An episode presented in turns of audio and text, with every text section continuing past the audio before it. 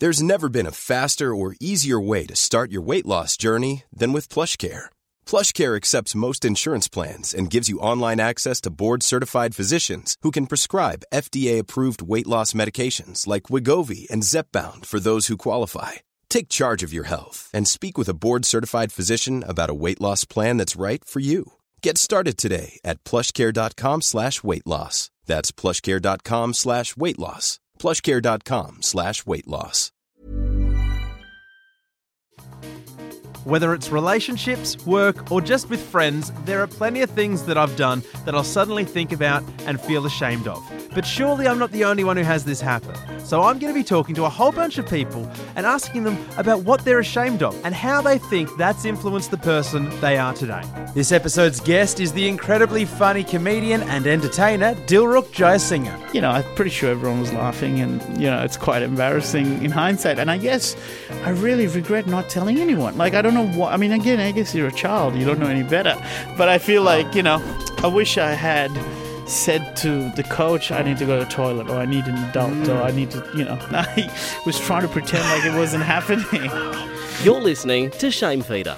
Hi, and welcome to Shame Feeder. It's a podcast where we try to dig down into shame, see if there's any connection between that and success. Um, the, the guest I have for this week, as I've said that, has given me a very confronted, scared look.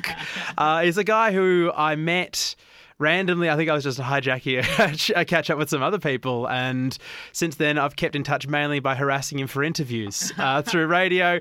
Uh, it's a very successful comedian, Dilruk Jayasinghe, Mate, how you doing? Very good, mate. Thanks for having me. So, what was our first encounter? Where, do you, where, where was it? So, uh, look, it was uh, when Dave and Gareth from the Dollop were down. Oh, yeah. And they were doing a podcast. I was uh, a friend of mine. I think was doing social media for them for their podcast festival. Right. I was just tagging along. Is that Dan? uh, yeah, Dan. Yeah, yeah, yeah, yeah. Right, right, right. Uh, who's actually done another episode of this podcast as well that'll be coming up. and and he was at a burger place. Yeah, I think so. Yeah, yeah, because I'd Um, done the stand-up show for the Dollop Boys. You had, and then um, I think we all actually grabbed some beers. You grabbed the only round. Everyone else left, and I felt Oh. guilty that I hadn't paid. So I think I just because you were going somewhere else, wow. offered to pay for the taxi, and then we got a taxi somewhere, and then I awkwardly hung around with you and Tommy Dassalo From the Little Dum Dum And I was Club. like, okay, yeah, right. what am I oh, doing here? I should it's leave. very oh, so is that the first time we met? That's interesting. Okay, cool. Well, I'm glad that you're thanking me about buying those drinks by asking me to be on your Shame podcast. So, look, for those who aren't aware of you, how would you describe uh, what your when you introduce yourself? Is that Dilruk Jayasinghe, a comedian? Yeah, I would say Dilruk Jayasinghe, stand-up comedian, uh, based in Australia, originally from Sri Lanka. That's probably how I would describe myself. Yeah. Formerly an accountant, now comedian. Maybe that as well. Do you remember much accounting? No. No, no, I was a terrible accountant. I did it because, uh, you know, I was good enough to just pay the bills with it. Fair enough. So, Uh, yeah. so, how long have you done comedy for now? So it's, it's actually seven years to last Thursday. It was exactly seven years after my first ever stand-up spot. Shit. And uh, but I think I went full time with comedy the middle of last year, 2016. So the first of July 2016 was my first year as a first day as a full time comedian. Okay. Um, now I, I'm seeing you all over the place. Obviously, uh, you do a lot of stuff on Have You Been Paying Attention? Yeah, those guys have been great to me. The Working Dog guys, they've invited me a lot on Have You Been Paying Attention? They asked me to be part of the new cast for season three of Utopia, which was unreal. Yeah, That love, pretty loved that, by the way. Yeah, man, it was unreal. It was so cool. Because just, uh, you know, they've done so many great things in terms of comedy, you know, from like The Castle to Frontline to Late Show and now, you know, Utopia. Mm. Just to even be part of it for those eight episodes was pretty, pretty, pretty spectacular. Yeah. So you've managed a fair bit. You're saying you you're classifying yourself as only recently being like a full time comedian. Yes. But in that whole time, what would you say you're most proud of? I think it would be just being able to, um, you know, live off it. I would say, you know, I think I'm proud of the efforts that I put into. More so, I guess, yeah, more than the results necessarily. It was the first time I really went hardcore. You know, no excuses, just work my ass off into something. You know, so from that after that first gig, I really didn't take the foot off the pedal, and I just kept trying to do as many spots as I could, no matter how much they were going to pay me or not, whether how long it was going to take me to get there or back. I still was just happy to be able to do this you know, as even a five minute spot. So I think I'm proud of that. I'm proud of the commitment that I put into it. I Yeah. would say that's probably it. Is there along the road were there points of well, is this going to pan out? Or Whether this is going to pan out or not? Yeah. No, I know that sounds arrogant, but it's because I didn't give myself a deadline. okay. I gave myself as long as it takes. As long, I just knew that after my first ever spot, that this is all I'm going to work on for the rest of my life. So it didn't matter whether I, you know, it came good or I was able to live off it five years from now or, you know, twenty years from now. I was just knew that this is all I was going to do, and everything else uh, became secondary. I still put my family, my mom, dad, and my brother first, but then after that, I put the comedy career definitely as you know next in line of, Yeah. of priorities, and I just knew that you know it will happen or I die. One of those two things. So you know what I mean? It's just like Yeah. I'm just going to keep going until it, you know, uh, Kills you. one of those things, one of one of those two things will happen. Yeah. first. Okay. So, but with balancing the family stuff, because I know you do a few trips back to Sri Lanka, Mm-hmm. Does, has that ever gotten in the way of maybe chances for comedy? Interesting question. Maybe I would say, look, this year was a good example where I had a fair bit of stuff on, and um, you know, I had a planned a little trip to Sri Lanka, and had to postpone it because of some work that came across that I couldn't say no to. I didn't want to say no to, um, but then there was a trip that I was going to go to Edinburgh Fringe Festival just for like two weeks, just to see what it's like, and I didn't do that trip, and instead spent that time visiting my folks. So yeah, in that sense, you could say that I would have probably invested in my comedy career by seeing you know shows in Edinburgh, getting inspired by them, maybe you know inspired to go back next year, uh, having an awareness of what the festival might have looked like. But I chose to see my folks instead Yeah, because the way I looked at it is, you know, Edinburgh should be there next year. I'm not sure about my mum and dad. That's totally fair. Uh, so that's what you're proud of. Is there anything singularly though that stands out as an achievement for you career-wise? Do you think? I guess again, just being able to live off it, mate. Like that was the the impossible dream. Like I just, you know, it's it's a weird one to answer because it was so far uh, uh, seemed like an unattainable goal. Put it this way, like. I was very realistic about where I was at, but I was delusional about the future. So I would go, like I said, you know, the, I'm just going to keep trying for the rest of my life until it works, and it'll work at some point, or I die, like I said. but it. You seem to be fixating a lot on death, to be honest. yeah, yeah, yeah. That, uh, I, I'm, I'm, I am. I, do think you know we we tend to forget that you know everyone dies. Everyone will die. You will die. Uh, you know, everyone listening will die. So everyone who's listening right now had someone they know die in the last twelve months. It's a weird thing that we don't talk about enough. I feel I- that, and I- and I think the more you acknowledge it, the more you're able to recalibrate and prioritize your your existence. I feel. I think this is the first podcast for this I've re- recorded that we've gone into the fatalistic dark stuff before talking about show. yeah, yeah, yeah, exactly. I don't know. Is it? I mean, it is dark. I guess it's morbid is the word, but I guess hmm. I, I don't know. I don't think we should shy away from it. I Yeah. feel like once you acknowledge, you know, like the example about my parents. You know, as a kid, I used to be someone who's scared to think of them as being not around anymore. Hmm. But now, because I know that is a very real situation that I make sure I try and make the most of my time I have with them, which is like, for example, rather than going to Edinburgh, I like value the time I could spend with them more. Yeah. You know, so I think, uh, I don't know, I've, I've become, I guess, a bit more uh, accepting of Yeah. the inevitability of death, but at the same time, that has caused me to celebrate every day a lot more. Look, it, it seems like that's working out for Yeah, you. yeah, yeah. So, Yeah.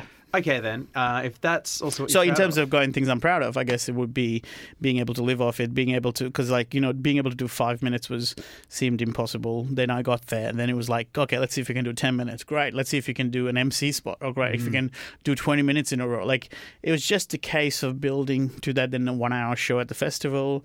You know, it's it's it's a, uh, it's a lot of things I guess, and I don't want to sound that to be up my own ass to say that I'm proud of so many things, but I think it is really the the output is one thing. It's more about the fact that I put in the work. That's what I'm proud of. Yeah, okay. So you said, you know, you, you got to one goal, then you'd start looking to the next. Mm.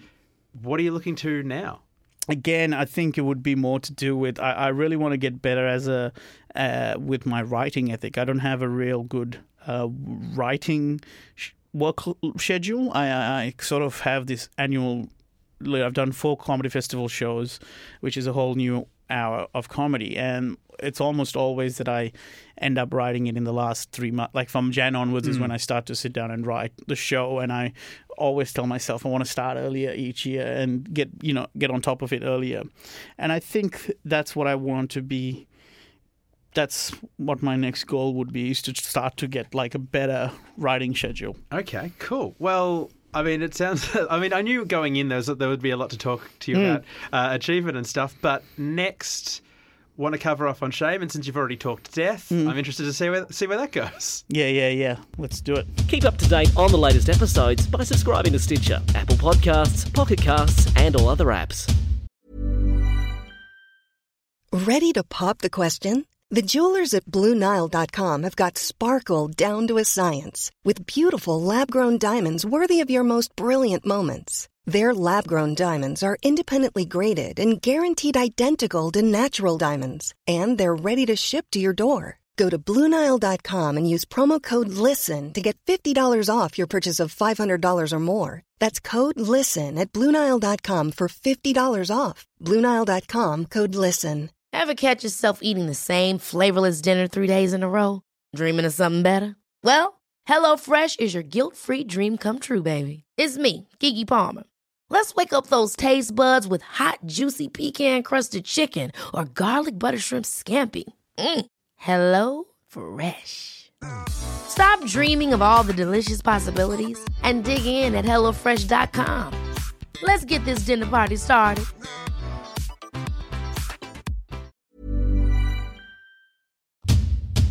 Okay, so you've been working goal to goal, uh, Dill. So let's.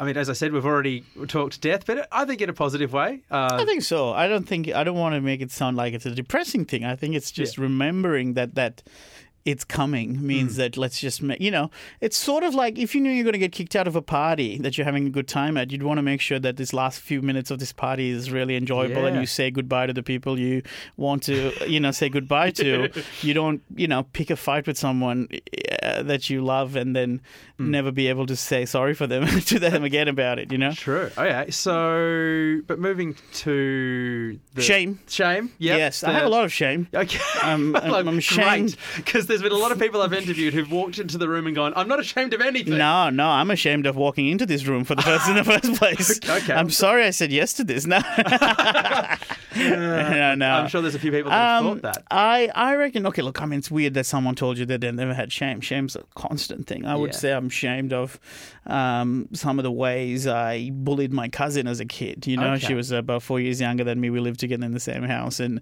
I've since apologized to her. I mean, I was a six-year-old kid, or you know, ten-year-old or whatever. I didn't know any better, but um, it's still there. Like it's the- still the there. You I've feel a bit of shame. Yeah. I feel a bit of shame with certain uh, ex-partners. You know about Oh. uh, you know how I behaved after breaking up. You know, whereas there's a little part of me that I go, oh, I could have handled that a bit better. You know, there's shame with stand-up. You know, bits and bobs that I thought were funny, and I said it thinking it was hilarious and it was just awful. Hmm. There's a shame around there. There's shame attached to the things I might have said to my parents when I was drunk sometimes, you know I mean? There's too many to pick from, Okay. Sam. Well, look, the way I describe it to people is I say, and it's what got me thinking in this, to be honest, is um, is there anything that when you're sitting there maybe doing nothing and you have that thought pop into your head and you go, "Oh, I wish I hadn't done that? Oh, always. Yeah. Always. Do you I- have any I- particular stories? Ah, man, nothing that I'm comfortable sharing it publicly, to be honest. fair enough. But I, I'll, I'll think. I'm sure that something will pop into my head as we go along. Okay. But I think it is an interesting thing to that sentence you said, which is, "I wish I hadn't done that. I wish I hadn't said that." I, I, I wonder if that's true. I wonder whether, you know, yes, maybe doing it was the wrong thing, but I sometimes feel like the lessons you can learn off the back of something like that may lead to a more positive Absolutely. existence overall. Like it's uh, UFC fighter Conor McGregor said, "I never lose. I either win or I learn." so I really kind of think about that a bit. Where you know, you, if you really truly take a lesson from your from a from a misstep or a fuck up, can we swear on this? Yeah, yeah, yeah, yeah. Um, you know, I think then yeah, you you kind of come off a better person still. Having said that, you know, I mean, there was there's a particular thing I remember when I was must have been around six or seven years old. I used to go swim competitively for my school, and I, um, you know, I was quite young, but I was apparently really good for my age. So I was training with a lot of the older the boys and stuff like that. And uh, I went to an all boys school. I didn't just say boys because I'm a weirdo. uh, I. Um, you know, and uh, one particular morning of training, I had I really needed to take a shit, but I was too embarrassed to tell anyone that I wanted to shit, so I just kind of ignored it, and then it just happened, and I had this bit of a bulge at the back of my, my swimming trunks, my budgie smugglers, and No again, even that, no shit, not full of shit, full of shit, and uh, again, I just rather than going to the showers or something like that, I just jumped in the pool, and I was trying to pretend like it wasn't happening. so Wow, did you end up swimming with it? yeah, I think until one of the parents saw it, it was like, get him out, get him out. And then, like, my mom had to come and get me out. And, you know, I'm pretty sure everyone was laughing. And, you know, it's quite embarrassing in hindsight. And I guess I really regret not telling anyone. Like, I don't know what, I mean, again, I guess you're a child, you don't know mm-hmm. any better. But I feel like, you know, I wish I had said to the coach, I need to go to the toilet or I need an adult or I need to, you know, I don't know, man. You know, something like that was probably uh, definitely something I regret. and I have look, some I- shame around. I get that. So, I mean, I, I've got a similar story. I think I was waiting in a canteen line. I was so desperate for lunch. I was like six as well or something. Okay. And just ended up pissing my pants because I was just so desperate for that food. Wow, so you pissed your pants because you were hungry? Yeah. That's not how biology works. That's not a signal to your stomach that you need to eat. I was, oh, I'd already started. Then I think it hit me. I was like, oh, I need to pee. And the queue just took forever. Right, right, at right. The, at the school canteen. Yeah, we've Um, all pissed our pants at some oh, point. yeah. We've people have uh, Normally when I've been drunk, though, not. Yeah, it's true. I've done that when I was drunk. I've done. I've definitely woken up uh, in a in a puddle of piss that I wish I, uh, you know, had drunk less the night before. Yeah, okay. That was, I think, at Splendour in the Grass. Uh, I woke up in my tent with my friend uh, next to me, and I was like, "Oh, dude." I think you need to get out. He goes, "Why?" I'm like, "I think I've pissed, the, I've pissed my my my uh, my sleeping bag." He goes, "Yep, we've all done it, mate. No dramas." Well, that's a pretty cool friend. Oh, he's a great friend, Blake Henderson, lovely dude. okay. Probably So, shouldn't have named him.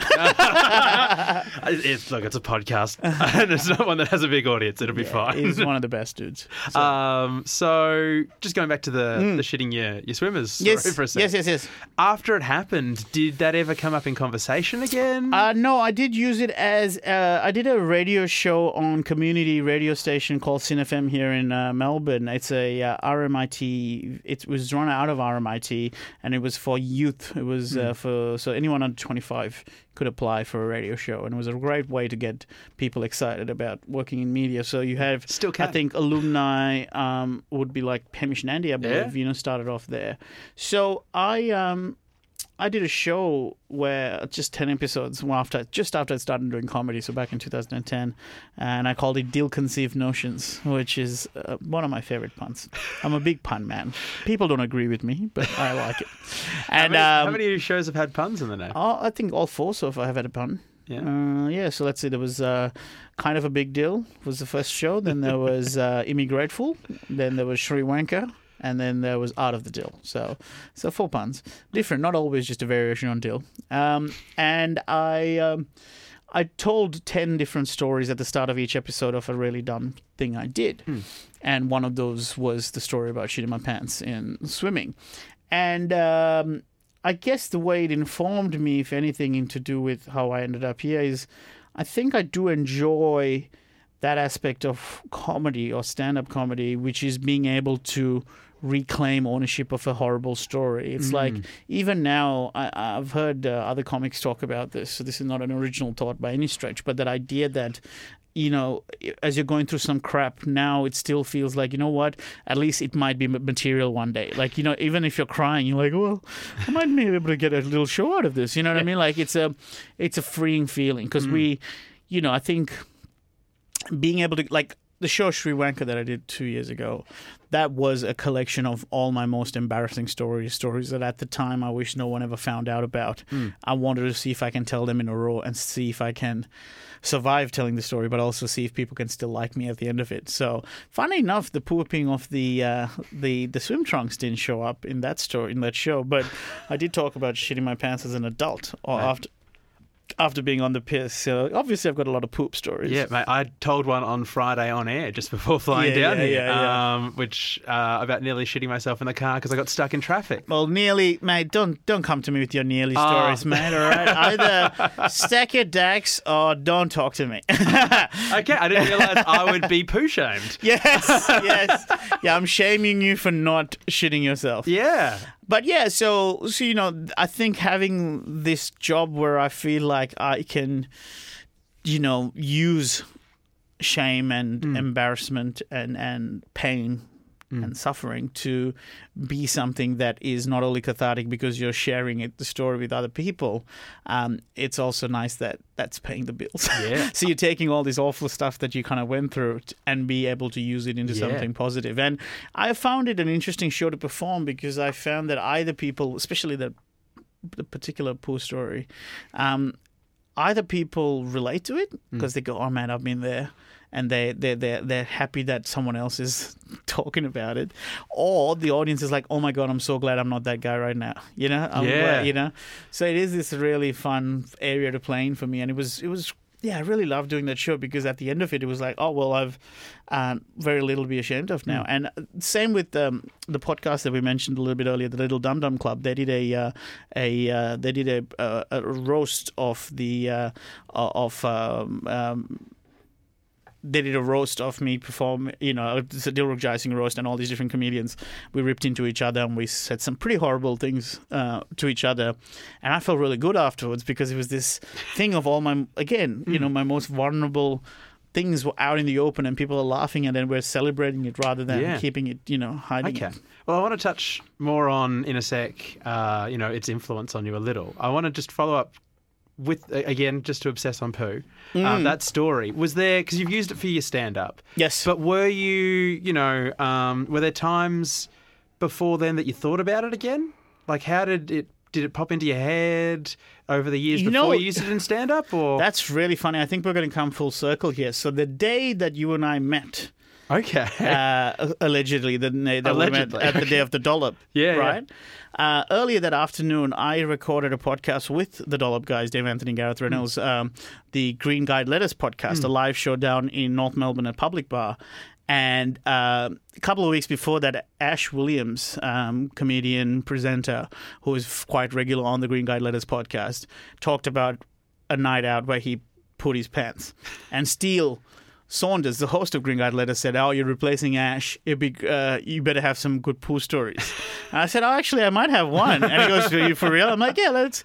And so I told that story for the first time on that Green Guide Letters podcast, okay. and it went great. Yeah, I bet. And I I had tried it, I think, as as a stand up bit when I first started, maybe early on, because you're trying to find out Mm. what stories. And I guess I didn't have the skill to be able to pull off a story like that without grossing the crowd out. Yeah, you know what I mean? Yeah. Um, uh, whereas when I told it on this thing, it was on this podcast, we were just, you know, it, it went really well. And Dave Anthony told me, "Oh, have you done that as stand up?" I was like, "Oh no, I never." Thought of it as being something that could work. He goes, "Oh man, you have to like." he- He's like, "You really, really need to try and figure out because that's a great story." And I went, "All right, I'll give it a crack." And uh, and I, you know, over over the next couple of months, I worked on it, and it was definitely like a a big piece in my show last year in 2016 show. And it's the one bit that people would either tweet at me about or or when I'd start the story if there were green guide letters listeners in the crowd they'd hmm. start like kind of giving it a bit of a clap because there was this sense of recognition. Yeah. it was called the shirt nappy story because the whole premise the idea is because I don't focus on the the actual grossness of it what the, the thing that I focus on is because I'd wrecked my pants and I was in it was in the CBD at Spencer Street, uh, the DFO shopping center. Um, I had to get rid of my underwear and my pants, but my shirt was still okay. So I used my long sleeve shirt to wrap like it wrap around my waist like a loincloth. And I walked down Spencer Street during daylight just wearing nothing but this shirt. Like I know. so, wait, so is this a different story to the Same story. swimming pool? Different stories the swimming pool. Okay. when- So Yeah. when did the the pooing your pants? That happened about sorry, did we get lost in the I timeline think of we might have got poos? lost in poo timeline. Yeah, right. No, sorry, sorry. When you asked me, what was the original question as to whe- whether I would have ever told that story? Uh, yeah, the, the swimming pool. the poo swimming one. Sorry, I was I was still talking about the the third one.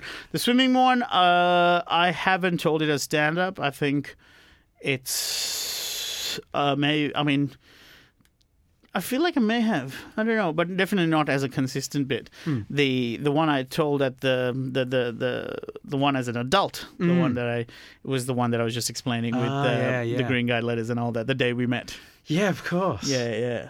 Okay. Well, look, um, I feel like you've already answered a lot of the questions I'm going to be asking next about how the various poo stories have influenced Yeah, yeah, you, yeah. Maybe I should just stuck with the one shirt poo story rather Yeah, than the, okay. the swimming trunks one. So, well, very quickly, what was that? Because I don't think we really explained the full. well, that was the one that I said I talk, talked about during my 2016 show. Yeah, okay. Um, But I don't think we got the full details on this. No, no, you can listen to the Green Guide Letters podcast Do you wanna give it with away? Dave, Dave Anthony, and, and Gareth Reynolds if you want to hear it. But I can tell you the gist of it, which Yeah. was that I did, you know, uh, wreck my pants, and uh, you the only thing I had at my disposal was my shirt, and I used the shirt to kind of wrap it around me, and you know, use the knot that it created to- as like a, you know, to cover my junk, and then, and then also I had a, a Christmas present. It was after a work Christmas party, and the Christmas present was Wil Anderson's DVD that I used to cover my crotch as I walked.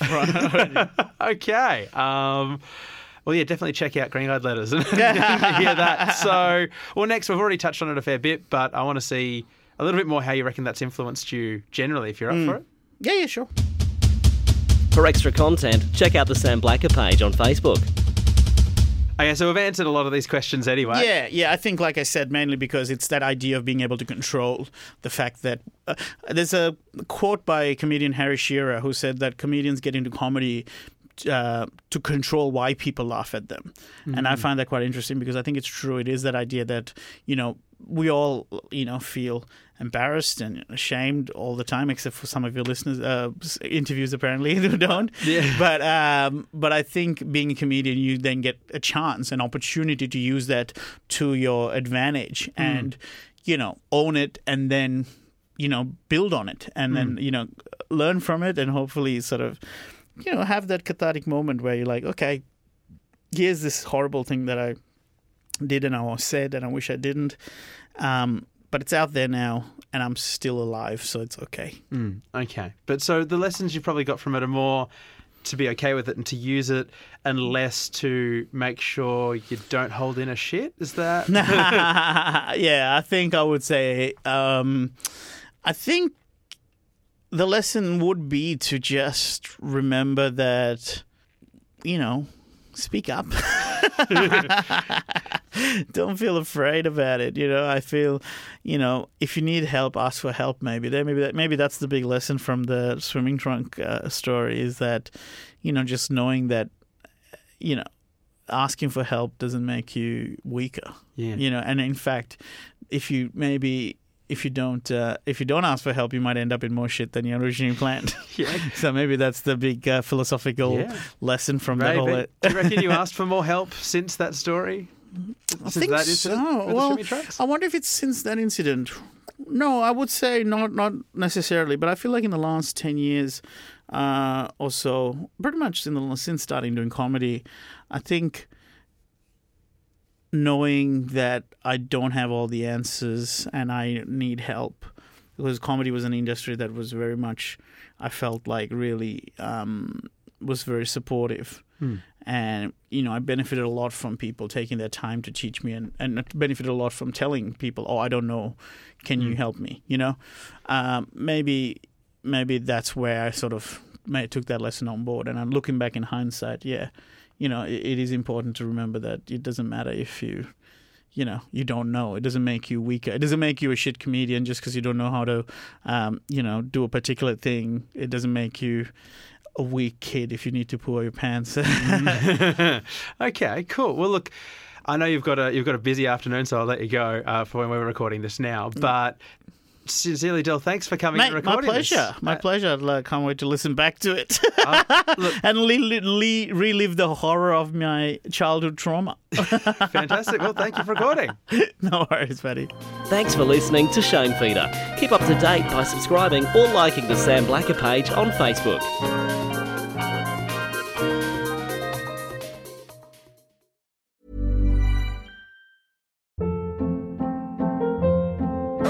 Hold up. What was that? Boring. No flavor. That was as bad as those leftovers you ate all week. Keke Palmer here, and it's time to say hello to something fresh and guilt-free. Hello Fresh. Jazz up dinner with pecan-crusted chicken or garlic butter shrimp scampi. Now that's music to my mouth. Hello Fresh. Let's get this dinner party started. Discover all the delicious possibilities at hellofresh.com.